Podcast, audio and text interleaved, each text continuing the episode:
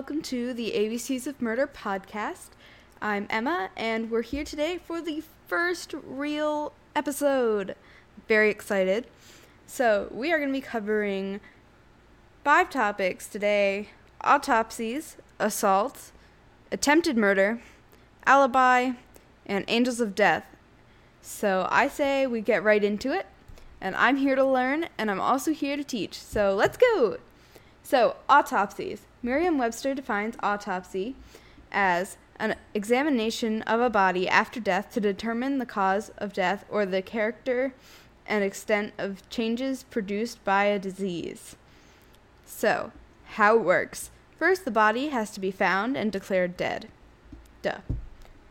Then, the on scene medical examiner will estimate the time of death using rigor mortis or, more accurately, a reading of the body's internal temperature if you think about how when you're alive, so you have heat because heat is energy. And so when you die, slowly your heat will exit your body into the atmosphere and the ground around you. So we can tell how long it's been depending on how close your body's temperature is to the air temperature.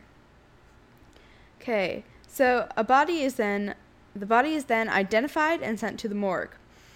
Sometimes the they ask the family or friends to identify or sometimes they'll just have an ID or something like that on the person so no one needs to identify the body. Now it splits because some situation most situations that I'm going to talk about and that is related to true crime do involve an autopsy, but some do not. So I have a list here, and it is taken from the book Howdunit, which I very much recommend because it's informative and interesting, and so it's really great. Okay, so things that do require an autopsy murder, suicide, an accident. So these are a list of accidents that require an autopsy. Medical procedures blows to the head, burns and scalds crushed under a falling object, drowning, explosion, exposure, fractures, falls, firearms, that's the accidental kind of firearms, carbon monoxide, hanging, sunstroke, poisoning that's food or occupational, like in, in the air where you work or whatever, suffocation, vehicular accidents, animals or insect bites, therapeutic accidents, plane crashes, and as well as sudden death for a seemingly health, healthy person, including infants, suspicious deaths under suspicious circumstances, death of an inmate, abortion, legal and illegal, deaths that are not attending attended by a physician, poisoning, death during and following medical procedures before a body also before a body can be cremated at sea, a discovered body, death where abuse of the elderly is suspected, which I think what they're referring to here is cases where you have a suspected angel of death, which we'll talk about later, but that is the way that they end up catching the angels because when you take the toxicology report, like, oh, there's some poison in here or something, you know. Okay, a death where no one is around and the c- circumstances are unknown, and all deaths within 24 hours of admission to the hospital. So, deaths that occur from natural causes, causes or when it is clear what the cause of death is do not require an autopsy. So, the coroner may do a complete autopsy, a partial autopsy, or may rule the cause of death without an autopsy. So, most of the things I listed above require a full autopsy but some require a par- partial autopsy, which are accidents where you could either just need to check for toxins in the blood, that's drugs and alcohol or poison, or when you, uh, or only check the innards and part of a body because you can tell like what the likely cause of death is. So when you don't need an autopsy is when it's clear what the cause of death is or when the death is natural death. So, a process of an autopsy includes the identification of a body and putting on a toe tag, which says the case number, the person's name, the date, and the initials, I believe, the initials of the coroner. They also, the next step is to photograph the body.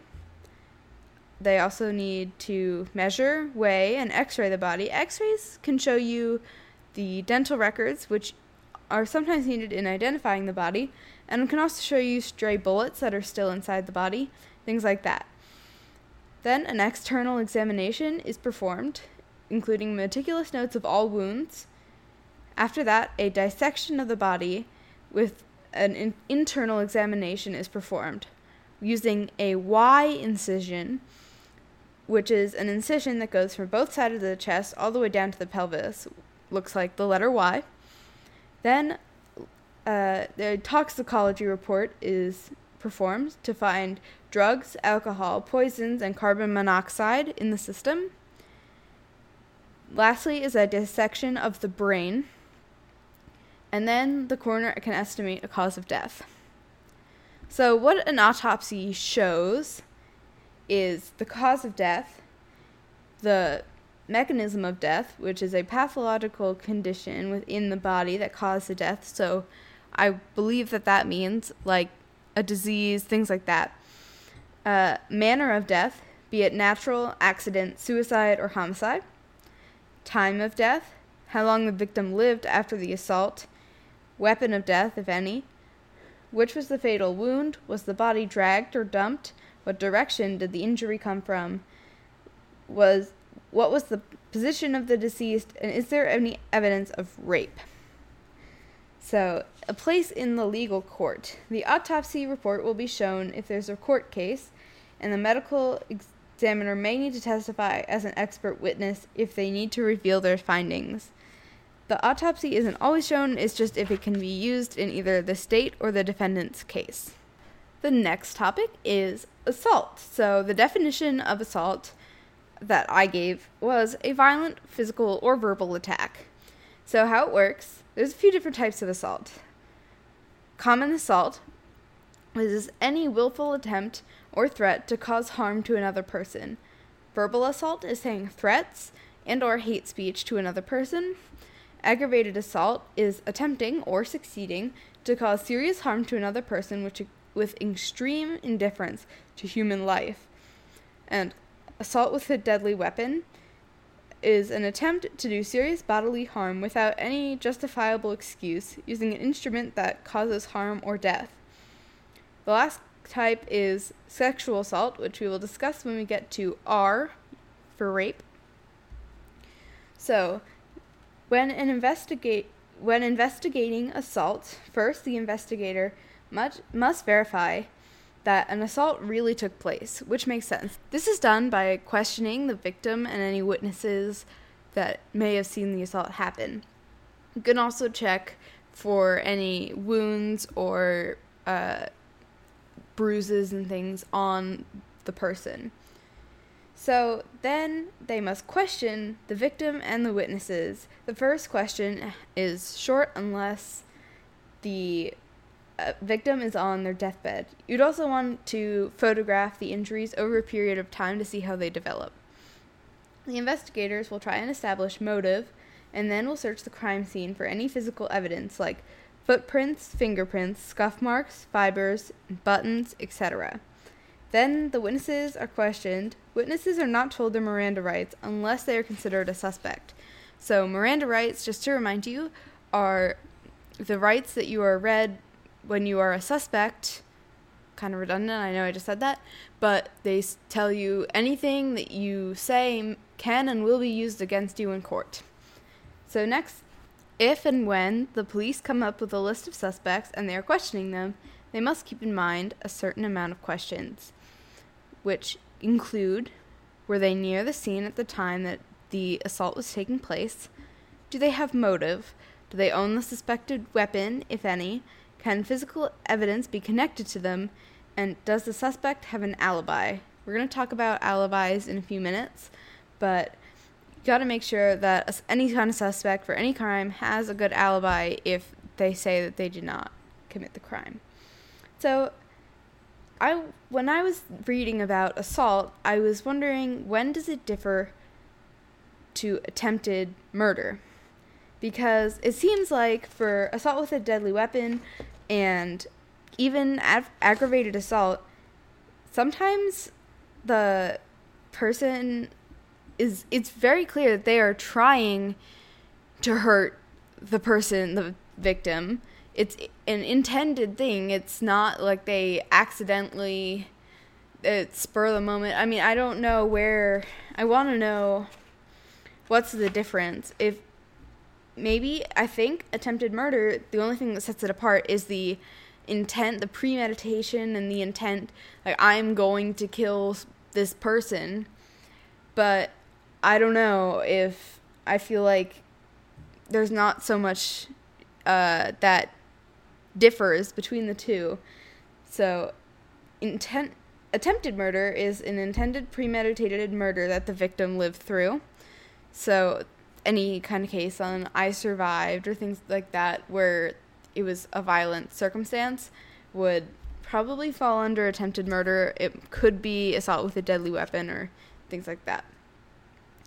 I believe assault with a deadly weapon also includes like threats. So it said in Howdunit that an example was pointing a gun at someone, saying, you know, oh, I'll shoot, but not actually shooting, would be assault with a deadly weapon. So, how attempted murder works, it is different than assault because I believe because it's about attending and premeditating to kill them rather than just to fight them. This may be wrong and I apologize. So, it also it placed in the legal court attempted murders are not uh, prosecuted as murders are. They often get under 20 years, which I think is a little bit ridiculous because the goal was murder and they just were bad at it. They just failed. So I don't understand how attempted murder and murder are treated so differently. I know that the person, the victim, didn't die, but that's just my opinion. Okay, next topic is alibi. So the idea of an alibi is the plea of having been, at the time of commission of an act, elsewhere than the place of commission. That definition is from Merriam Webster. When a suspect is brought in for questioning, they will be asked to provide an alibi to show that they were not at the scene of a crime because they were elsewhere. So if someone robs the bank, I could say that I was podcasting while the bank was being robbed if I was a suspect because right now I'm podcasting, so how could I be robbing a bank? So the best alibis are documented with video or photo proof, like security footage, or if you were on an airplane, you'd have a ticket so you could say, you know, I was suspended midair, so I could not have robbed that bank.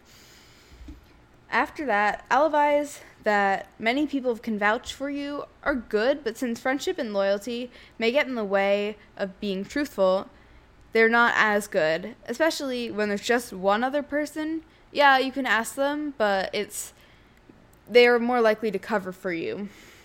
So there's no verifiable alibi. It doesn't mean that a person is guilty, but it does it doesn't mean to rule them out. Especially if the crime was at night. The person very well might have been sleeping, but you cannot verify it unless you have some sort of apartment building video footage, then you can tell like, oh, they went in at 5 and didn't come back out until 7:30 in the morning to go for work the next day. The last topic is angels of death. So these are medical killers who kill their patients. Uh, an angel of death is a killer, only a serial killer, like any serial killer, if there are three or more victims. But it is really hard to catch angels of death often because people die in hospitals, people die in nursing homes, so it's hard to tell when it's just just death because of an illness or old age and when it's death because of an angel of death. So some people some angels might say that they feel like they're getting helping rid the pain of people, but many are just murderers and serial murderers who enjoy what they're doing and find a good way to get away with it. So, you know, if they weren't an angel of death, they'd probably be have another motive and another MO, which is modus operandi, which we will talk about when we get to the letter M. So, angels, like I said, are harder to catch, especially if they move around from job to job. So, they're one of the hardest. They're hardest to catch when they're in a nursing home because you don't expect to be moving out of a nursing home. So, it's hard to prosecute them, but once you can, you probably have lots of victims, lots of things like that. Which brings me to the case for this week is an angel of death named Dr. Harold Shipman. He is probably well known because you'll see when I get to the victim count why he, he would be very well known. But I chose this because I think it's fascinating. So Harold Shipman was born on January 14th, 1946, in Nottingham, England.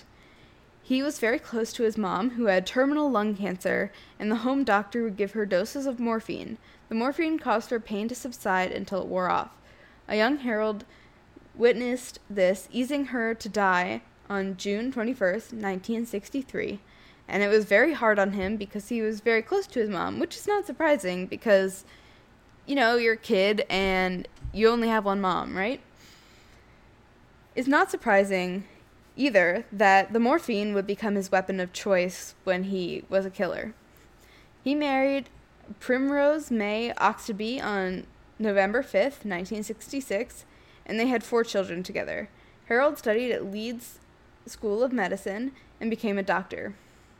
Other than one time in 1975 where he was caught forging Demerol prescriptions for him to use personally and charged 600 pounds, he was a very good doctor, supposedly, and the whole medical community thought very highly of him.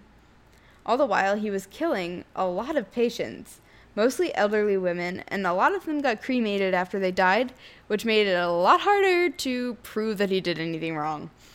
So, over 250 victims later, Linda Reynolds, was concerned about the large number of deaths in Shipman's hands proportionate to others.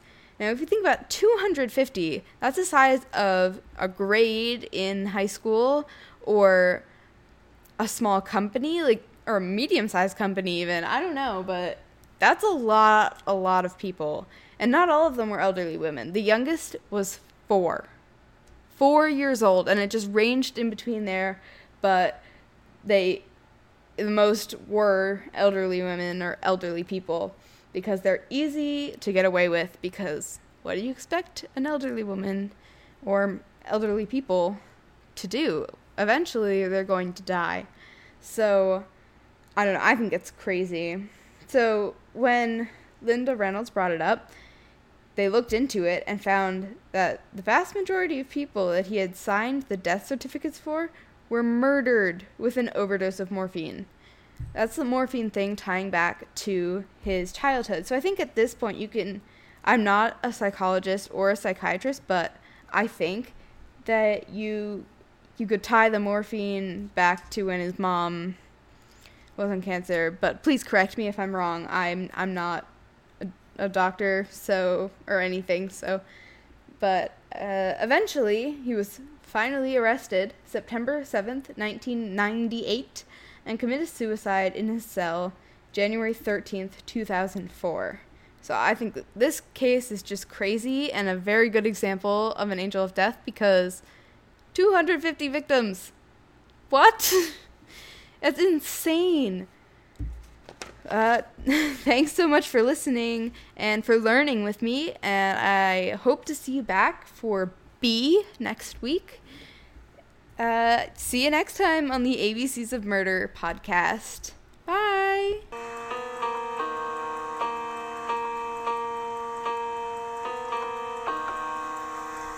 Wait, before you go, I just want to say that I've made an Instagram, so you can go follow over at ABCs of Murder Pod. Thanks and bye.